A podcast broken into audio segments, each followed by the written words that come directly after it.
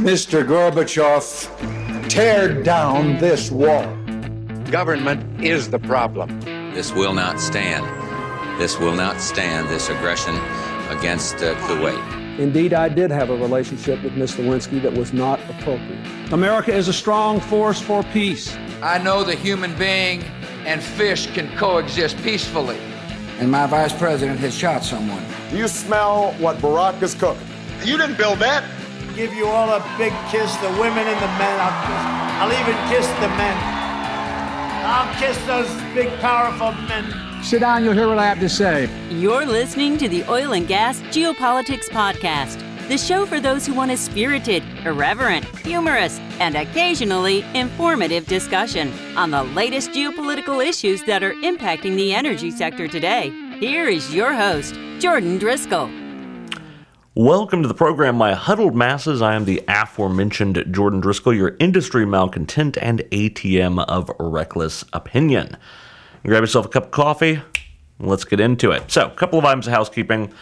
First off, last couple of weeks show-wise been a little slow. Had a little bit of a summer break. Had some other obligations I had to take care of that took priority. But we are back rolling, and it's going to be good stuff. Secondly, we had a spate of very kind reviews that have come out, so I'm going to say some thank yous right quick. Angela88, you left a very nice review on iTunes. Thank you so much, Angela. I deeply appreciate it. A LinkedIn message from Sean Cutter, who stated he and his wife were officially declaring themselves listeners number 14 and 15. So there it is, folks. We are officially up to 15 listeners. And then we have Mario Romero sent a very nice compliment about the show also on LinkedIn, which I deeply appreciate that. Thank you so much. And just this morning, I got one from Sebastian FL, who left a very kind review on iTunes as well. Thank you so much for that. You guys have no idea how much it means to me. It truly means the world to know that folks enjoy this show and listen and took time out of their day to hear what I have to say, which is crazy.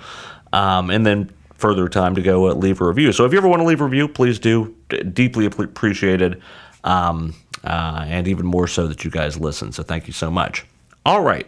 So now that we've covered the housekeeping, let's get into what we're talking about tonight. So a few weeks ago, you may recall I mentioned that a listener, Lewis Levin, asked me to do an episode on the Karish and Qana gas fields, which are in the Mediterranean right off the coast of Israel/Lebanon. Now, at the time, I didn't know a whole lot about those and said I was going to need a few weeks to do some research, and I have done that. So that's what we're going to talk about this evening. Now, very briefly, here's a couple of things to understand. The Karish and Qana gas fields are a series of natural gas fields in the eastern Mediterranean, and depending upon who you ask, they're either in Israeli waters or they're in Lebanese waters, but we'll talk a little bit more about that later on. So, the Karish field was discovered in 2013, and a plan for development wasn't presented until 2017. It didn't start producing until late 2022. But to get to the root of this dispute between Lebanon and Israel over these gas fields, you have to understand there's a lot of historical context for the situation with Israel and that whole region of the Levant. When I say the Levant, I mean Israel, Jordan, Lebanon, Syria, Egypt, that little cluster of nations right there, the quote-unquote Holy Land. Now, two things I have to say about this. One, even at my best, as well as I can glibly gloss over centuries of history, even I can't make this a single episode topic. There's just too much to go into, and I feel like you need to go really far back, because when I say things in the Middle East are fucked up, you're probably not realizing just how far back and how ridiculous it is. So we're going to do the whole thing. So this is going to be a two-parter. This is part one. We're going to cover a lot of history this episode, so saddle up for that. And yeah, item number two is how much history? Well, we're going to start at the year 900 BC. That's right. I know what you're thinking.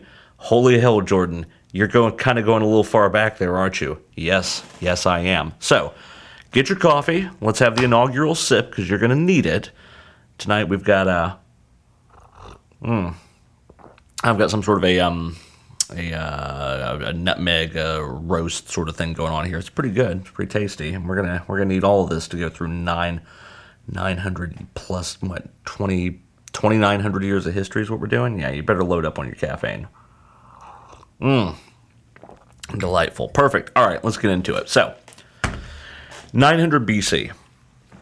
Israel, as we know it today, was originally two different nations. The Kingdom of Israel, which contained most of the coastline, the Golan Heights, Jaffa, modern-day Tel Aviv, and some areas around there, and then the smaller Kingdom of Judea, which contained Jerusalem and some surrounding lands. Now, I am sticking to the sorts of facts that can at least be independently verified archaeologically and historically. I'm not delving into any sort of biblical history or, mythology history or anything like that, or tradition or anything. This strictly, as far as we know, this is what we know for a fact, and that is there were two kingdoms, and to our knowledge, from a scientific standpoint, there's been no evidence they were ever a united kingdom at this point. Now, at any rate, most of the nations in that part of the world were very small tribal organizations. There weren't really big nation states as we think of them today when you go back to 900 BC. That just wasn't a thing. However, it was starting to form, the concept of it. And more specifically, this would become an issue for the kingdoms of Judea and Israel because the power that was rising at the time was the Neo-Assyrian Empire. And by 720, they'd expanded all the way from the Fertile Crescent into effectively right there at the border of the Mediterranean, which meant that they came into conflict with the Kingdom of Israel, which was fully destroyed and conquered by the Neo-Assyrians. The smaller Kingdom of Judea actually bent the knee and became a vassal state, paying tribute to the Neo-Assyrians rather than getting wiped out. So they continued to exist for a couple hundred more years. But that didn't last. By 587 BC, there was a bit of a civil war within the Neo-Assyrian Empire, and the Babylonians rose up and managed to take control of it. The Babylonians were also a client state of the Assyrians, but they basically just, and I'm condensing a lot of history here, but they basically rose up and took control of the Neo-Assyrian Empire, declared it the Neo-Babylonian Empire, and all of the parts of it were to pay homage to Babylon now rather than to Assyria. At any rate, the Kingdom of Judea, thinking this might be a good opportunity to have a little bit of that independence that they remember so fondly from a few hundred years ago, decided to try and rise up in a revolt and take their independence by force against the new Babylonian leadership.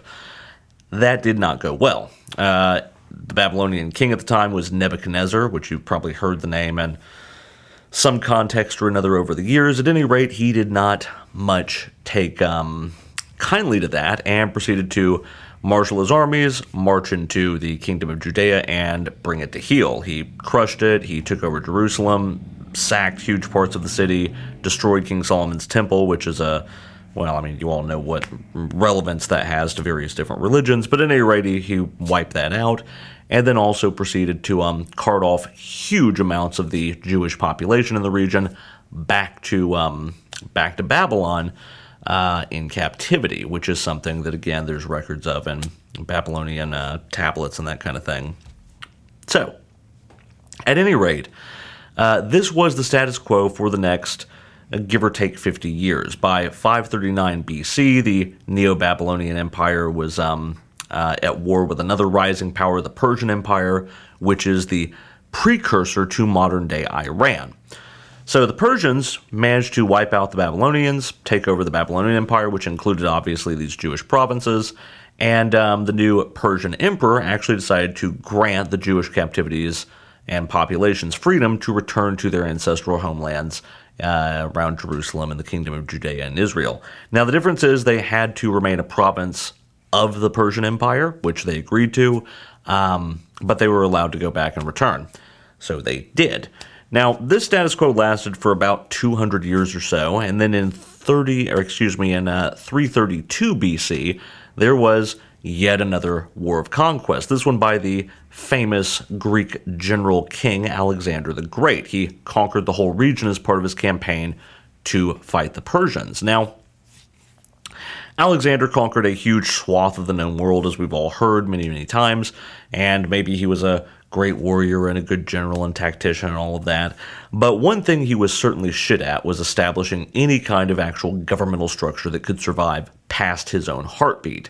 Upon his death, he basically left his empire to, I think it was 4 of his close friends or generals, and it pretty much within their lifetimes, the entire Alexandrian Empire proceeded to completely just collapse and implode on itself. So, eventually, after his death, and by 167 BC, the Jewish provinces rose up in revolt and overthrew their Greek overlords because their Greek overlords were too busy fighting amongst themselves and watching their little empire crumble. All right, so the problem is this independence did not last long. They got their independence in 167, declared themselves a unified kingdom of Judea, and assumed that they were going to live happily ever after. They didn't. Okay, so about 100 years later, in 63 BC, there was yet another army rolling through the neighborhood and planting their banner and things and declaring it theirs. And if you guessed the Roman Empire, you're right. The Roman Empire rolled in 63 BC, invaded the whole area, and declared it as a province of the Greater Roman Empire, because the Romans were really good at conquering shit as they did quite a while. And, better than Alexander, they managed to hold together for several centuries. In fact, that whole area was held by the Romans until 628 AD, or AC or whatever the common era, CE, whatever the new thing is they're doing. I was raised on AD and BC, so that's just what's in my head. It's what's going to be. Deal with it. Okay. At any rate, so 623 AD is how long the Romans managed to hold it. Now, for the most part, you can look up all the history of how good or bad things were under Roman rule in that part of the world. It is what it is. The Romans were notoriously heavy-handed, shall we say, in putting down revolts. And so that's why they were quite good at holding on to things that didn't want to be there for a while. At any rate, the Roman Empire started to have its own problems, and by pretty much the 500 AD range, the empire had split into two. You had the Eastern Roman Empire and the Western Roman Empire, and the whole thing was kind of starting to disintegrate from the inside out. And the Eastern Roman Empire sort of metamorphosized into what was called the Byzantine Empire, which is based around Constantinople and includes Turkey and the Levant and all of the sort of, you know, all of that sort of eastern half of the Roman Empire became the Byzantine Empire. Now, the Byzantine Empire, admittedly, did not hold that for too terribly long. They held on to it for as long as they could, but by and which was not terribly long. By they got it in 628. By 641.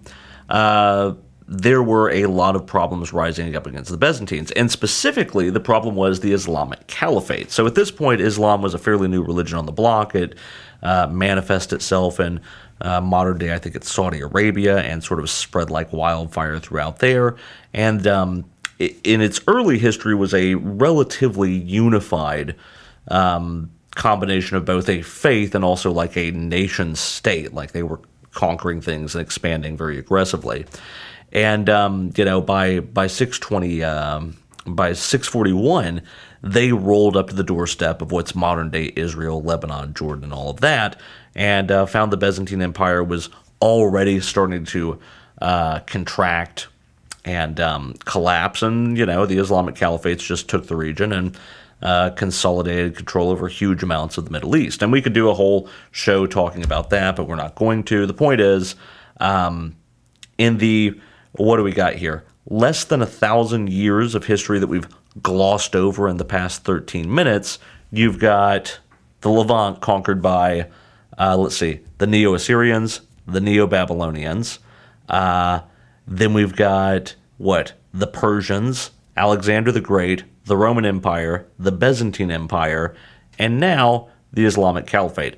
So in less than 1,000 years, we've covered 7 different invaders taking the land. And they had independence, that whole region of territories had independence for about 100 years altogether in there. Not a great track record of being on their own. But here we are. So, at any rate, the Islamic Caliphates They held the lands from 641 until basically the 1000 AD mark. This status quo lasted for several centuries, but by the 11th century, the Pope of the Catholic Church, yeah, we're just hitting it all, they decided along with several monarchs in Europe that it was just downright bullshit that these Islamic caliphates controlled the Christian Holy Lands and that something needed to be done about it. And by something, obviously an armed religious war, aka welcome to the Crusades.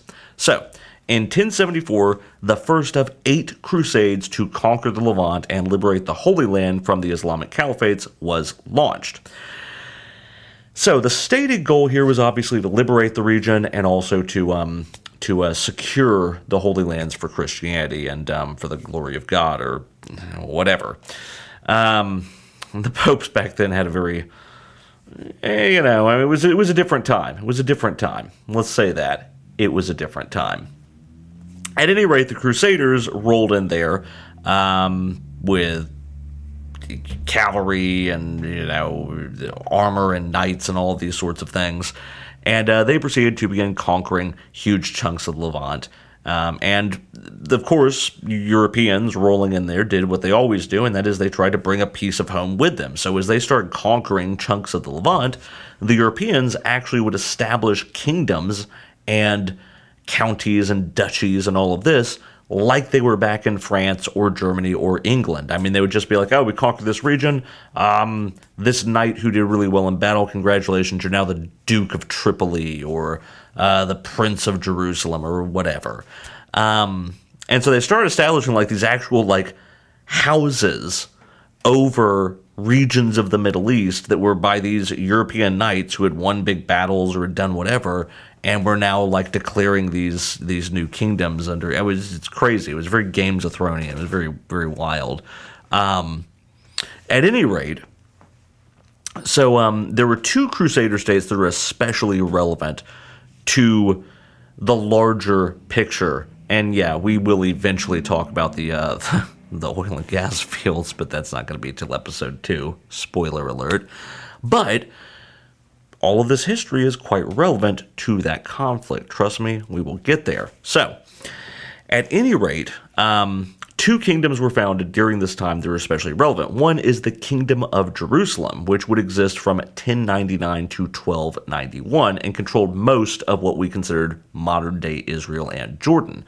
The other is the County of Tripoli, which consists of most of modern-day Lebanon and parts of Syria, and it would last from 1102 to 1289. Again, these Crusader states were literally just some knight took a lot of land and then just declared himself the king of Jerusalem and that he owned this, and it was the Kingdom of Jerusalem or the County of Tripoli, and there we are.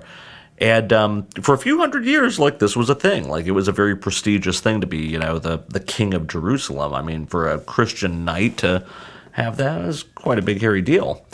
At any rate, the Crusades would ultimately prove to be very expensive, both in terms of treasure and lives, and the massive amounts of bad blood that it would cause between Christians and Muslims. And ultimately, they did very little, because by 1291, the Crusader states were reconquered by the Caliphate and would be held until 1516, when the expanding Ottoman Empire out of modern-day Turkey would conquer the whole region and make them provinces under the Ottoman Empire. So there we go. Now we're up to the Ottomans. And the stories of the Crusades and the battles for Jerusalem and all that is absolutely fascinating, but I'm not going to do a huge deep dive into that because it really just... I can't loosely tie that to oil and gas, so, maybe one day I'll have a reason to wedge that into an episode. But at any rate, so there we go. By the early 1500s, the Ottoman Empire has conquered the region, and the Ottomans would hold on to it for the next basically 500 years. Okay, now, it's important to note that during all this time, there was a huge diaspora of Jews leaving the region, and this becomes really important to the modern-day Middle Eastern conflict. All these invasions, all these conquests, all these things, huge chunks of the Jewish population were scattered out into the world. Europe and what would become Russia and just other parts of the Middle East and all this. I mean, it was a war-torn region and people were leaving. I mean, that's all there is to it. And the Crusades were impossibly bloody conflicts. And so, yeah, it did not go well. The Ottomans also, kind of like the Romans, held the early days of the Ottomans anyways, held with a very strict iron fist. If there was any kind of revolt, there were going to be mass retaliations against the civilian population, and that's kind of how the Ottomans held on to that very troublesome part of the world for fucking 500 years. So, at any rate, when you get to about the 1880s, you start seeing a lot of the anti-Semitic, anti-Jewish pogroms happening in Eastern Europe, where people are paranoid and, you know, things aren't going well for them and all of that. And by 1881, there was an Austro-Hungarian journalist, Theodor Herzl, who is credited with founding the political concept or idea of Zionism, which is basically, his definition was the creation of a Jewish state back in the historical land of Israel that should be founded for all of their people to return to. And I know this is a massively broad topic, and I'm skimming over tons of history, but again, I've got about 30 to 40 minutes to do this, so, you know, I'm going to do the best I can here. But obviously, yes, I'm truncating quite a lot here. At any rate, this is the first instance of the sort of concept of Zionism being founded or propagated. Now, not much would happen with it for several decades, but it was out there in the world. People were talking about, you know, what would happen if, you know, all the Jewish communities moved back and tried to found their own nation state and all of this. And, you know, it was just an idea. It was a thing. Then you've got World War I, which kicks off 1914 to 1918, and the Allies, after winning the war, decided that the best course of action was to seriously penalize any country that was part of the Central Powers, which included the Ottoman Empire. And as we all know, these incredibly harsh penalties would never come back to haunt the world, as long as you don't count the 1930s or 1940s. At any rate, the penalty for the Ottoman Empire was complete dismantlement. That's right. For being on the wrong side of that war, the U.S., Britain, France, they decided, you don't get to be a country anymore. We're going to break up the Ottoman Empire, and we are going to basically give these territories to other people, and you don't get to be in charge anymore. The Sultan was removed from office, the Ottoman Empire just ceased to exist, and it was broken up into pieces and basically auctioned off to the victors. Now, keep in mind, during this time, you had the sort of prequel to the UN called the League of Nations that was established, that was kind of trying to be like the responsible big boy. Well, you know, we're the League of Nations, and we're going to you know, create a lasting peace, and this will be the last war of all time. It didn't work that way. But at any rate, the League of Nations kind of handed out what were called mandates. And mandates were when a territory was conquered or was taken or carved off of a nation that existed during the opposing side of the war, in this case the Ottoman Empire, they would take a chunk of it, they would call it a mandate, and they would issue it to one of the victors. And the premise behind this was that it wasn't a colony, it wasn't a full-time possession. Instead, you have a mandate to hold this land and develop it and get the people ready to be independent and to be their own nation. When you think they're ready, you're supposed to give them independence. In other words, it was basically a fucking colony. At any rate, so what we have here is that the areas that constitute modern-day Israel and Jordan were put into a League of Nations mandate called the Mandate of Palestine, and it was awarded to Britain, okay? The modern-day country of Lebanon and a good chunk of Syria was packaged and was awarded to France as a mandate, okay? Now, these mandates were to be, quote, held in trust by an advanced nation who, by reasons of their resources, experience, geopolitical status, can best undertake responsibility for them. So basically, yeah, they just became colonies of the victorious nations until such time as the trustee nation felt that the mandate was prepared to stand on their own as an independent nation, if and when that would ever happen. who invented this brilliant, definitely not colonialism, wink situation. Of course, my perennial enemy, President Woodrow fucking Wilson. Our boy Woody Wilson, he was responsible for the Mandate scheme. Thanks, Woody. You really helped kick off some shit in the Middle East for the next couple of centuries after this one, but we'll get there. Okay, so the Mandate of Lebanon was held by the French until 1946, a year after World War II, when the French colonial empire was basically dissolving, and the French were rebuilding after World War II, and we kind of know France had a little bit of a, I mean, let's face it, Europe had a bit of a rough go of it in World War II, but France was in no condition to try and hold together a far-flung continental empire, a colonial empire, and so they were trying to offload places they thought were expensive or too problematic, and weirdly enough, the Middle East fit that bill. So in 1946, after World War II, France basically just said, yeah, you know what, Lebanon, congratulations, you're independent, fucking go forth and have fun, best of luck to you, you're not our problem anymore. All right. Israel had a little bit more of a difficult time, or the Palestinian Mandate, I should say. And the reason is the Brits are notorious for trying to hold on to colonies for just as long as they could. They weren't quite as willing to throw in the towel as the French were. No World War II surrender joke there, but yeah, it did kind of work, didn't it? Anyway, so the Brits tried to hold on to it for a few extra years, and it didn't really go super well for the French, for the British. One, there was a lot of confusion about what to do with this mandate. I mean, unlike India, unlike other parts of the world, there wasn't a ton of money in the Mandate of Palestine, and the Brits were notorious for kind of having very lucrative, business-oriented colonies. You know, that was kind of their thing, mercantilism and all that.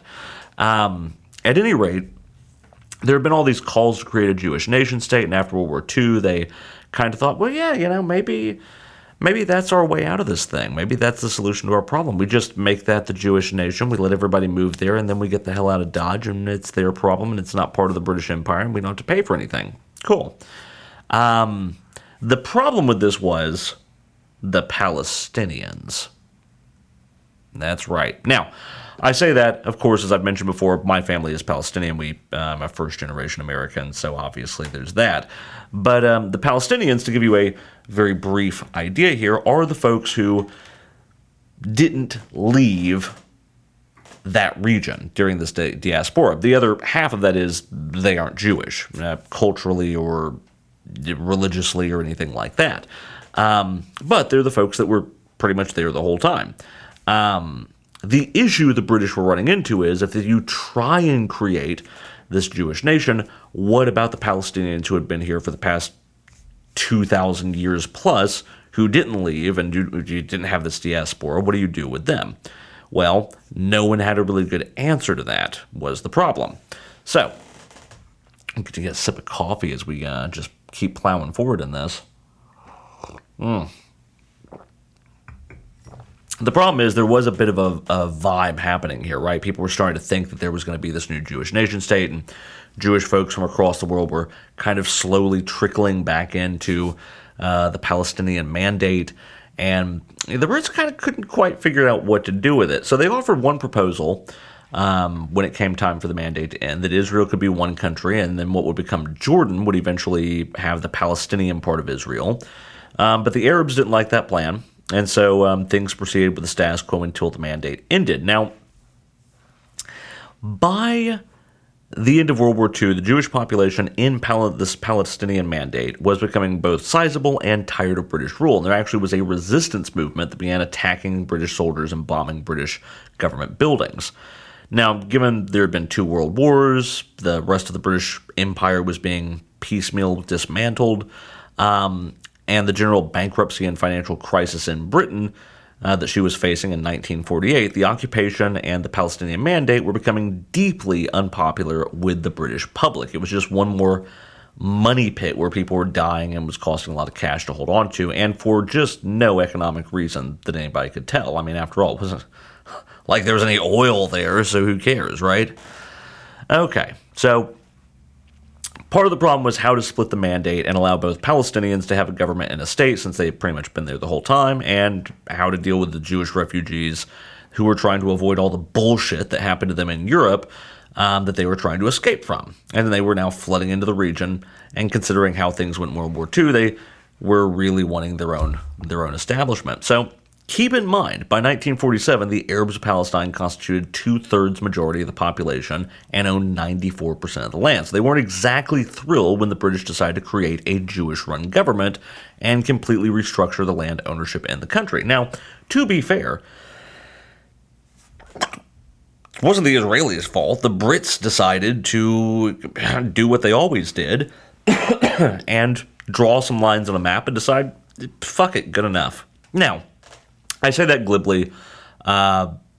Listen, I mean, if you look at the history of Africa, the history of the Middle East, and not just the Brits, by the way. I mean, this is any colonial empire. They just arbitrarily put lines on a map, decided this is probably good enough, and then, popped off for a spot of tea. Don't get me wrong. The U.S. has its own share of problems they've made in the Middle East that I've detailed many times on this show. But in this case, the Brits, they just kind of got us the rest of the way into this one. So, at any rate, the UN created what was called Resolution 181, which effectively called for a two-state solution. The West Bank was going to be given to the Palestinians, as well as the Gaza Strip. Now, both of those on the original UN map that they drew were larger than they are today. And the Arab population was also given a large block of land in the north around Acre, and Jerusalem was going to be an international city and a free port belonging to no nation because of its historical and religious significance to multiple religions. The Arab League, which was sort of a economic and quasi-defensive pact of Arabic nations in that part of the world, all rejected it on the grounds that most of the land was being given to a minority population of the influx of the Jewish folks that were moving out there.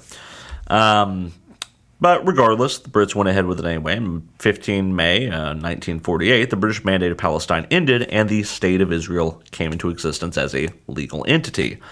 Now, that obviously all went well, except that within 24 hours of their independence from the mandate, the countries of Egypt, Syria, Jordan, and Iraq all declared war on Israel and invaded, deciding that they were just going to wipe this country off the map before it even got out of the cradle. This would be known as the Arab-Israeli War of 1948. Now, eventually, Yemen, Monaco, Saudi Arabia, and the Sudan would jump in on this, and the newly independent Lebanon would decide to get in on the fun by attacking Israel as well. So as you can see, the modern nation states of Israel and Lebanon have a far-going-back conflict going back to the first day of Israel's existence.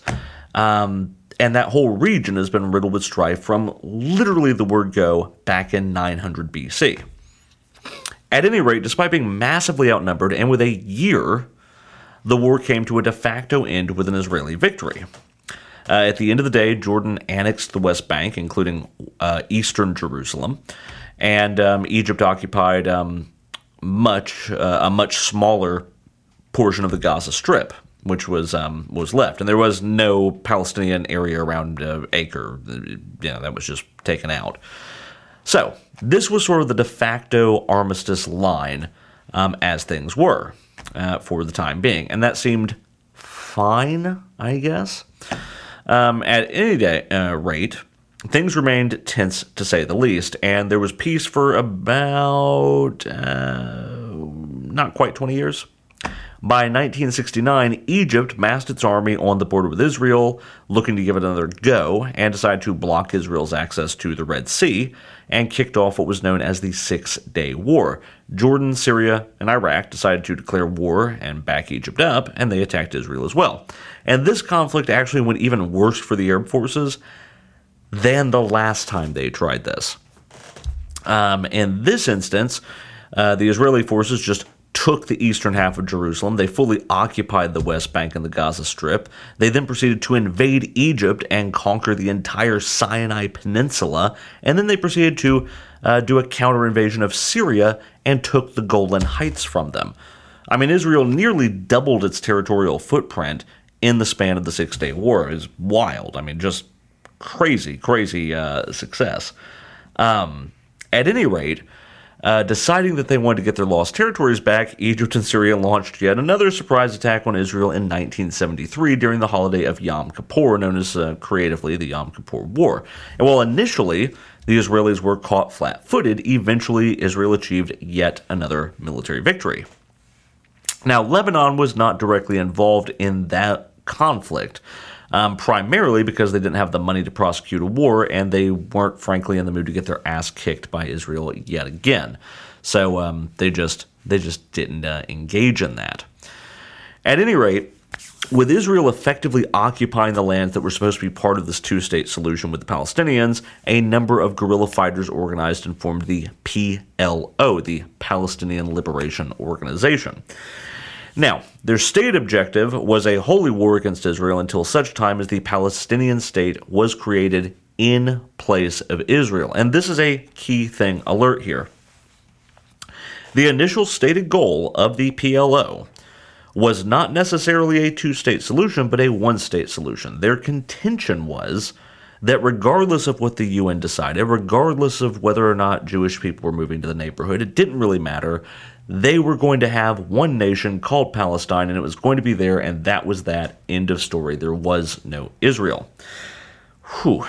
This obviously did not leave a lot of room for negotiation if you're Israeli and you've put a lot of effort in trying to hold together a new nation that Britain just basically tossed you the keys to and said, best of luck.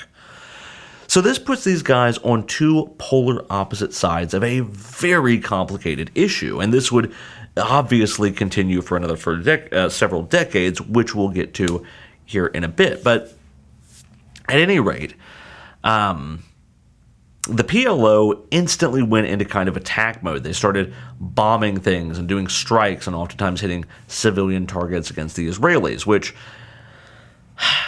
ain't good. It's not good at all. Can't be doing that.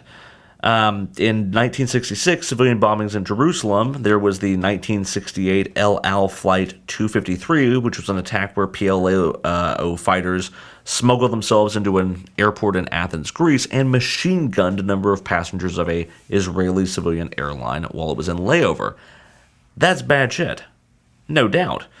Now, 2 days later, the Israeli Defense Force launched Operation Gift, a special forces strike at Beirut International Airport in Lebanon, where they destroyed 14 civilian aircraft and two passenger jets, two cargo jets. And we got to understand this for a second, right?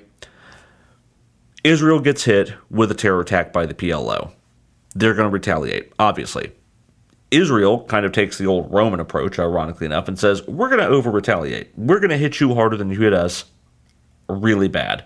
You machine gun some passengers in an airline. Okay, cool. We're going to blow up a baker's dozen of civilian airlines. And they did this in Beirut, which obviously is the capital of Lebanon, which will get us further down this road. Now, it should be noted that the jets they blew up were airliners, but there weren't many people on them at the time. I think it's only something like 4 or 10 people died in that strike.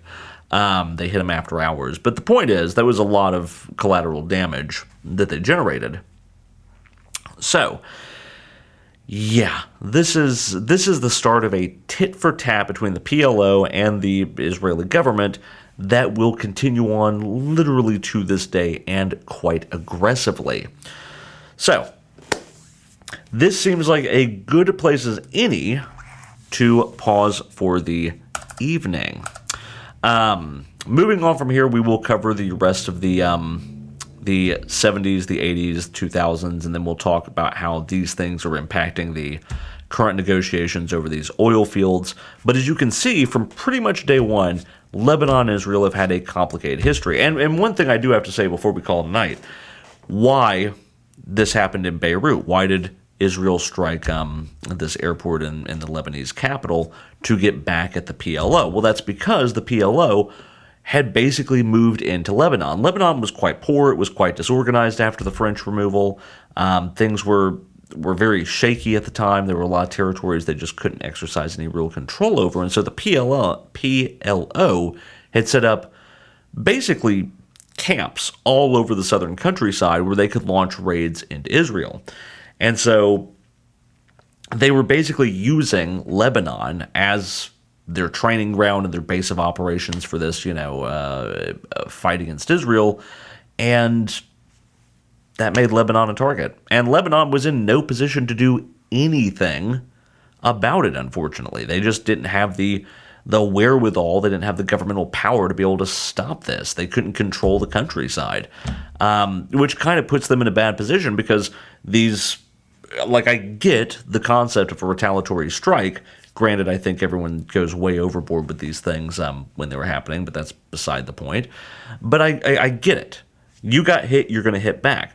The problem is that Lebanon initially as a nation was not the aggressor here. It was this other organization, the PLO, that was fighting, but Lebanon was getting caught holding the bag for that because they were hanging out there. And they couldn't do anything about it. They were in no position to – their military was in shambles. They couldn't do anything. And so this just generated a ton of bad blood that would fester and fester and fester until we get to the modern era. But like I said, we'll cover all that in the next part, and we will eventually get to those gas fields. Scout's honor. We'll get there. I wasn't a scout, but I think I'll just say that anyway. But hopefully you guys like this one. Hopefully – that was interesting, and like I said, we'll get to part two next week, and we'll get into it, and it'll be good stuff. In the meantime, this is Jordan Driskell reminding you that unlike Hezbollah, I've never been declared a terrorist organization. Spoiler alert for part two. See you guys on the next one. Join us again next week on the Oil and Gas Geopolitics Podcast, a production of the Oil and Gas Global Network. To learn more, go to oggn.com.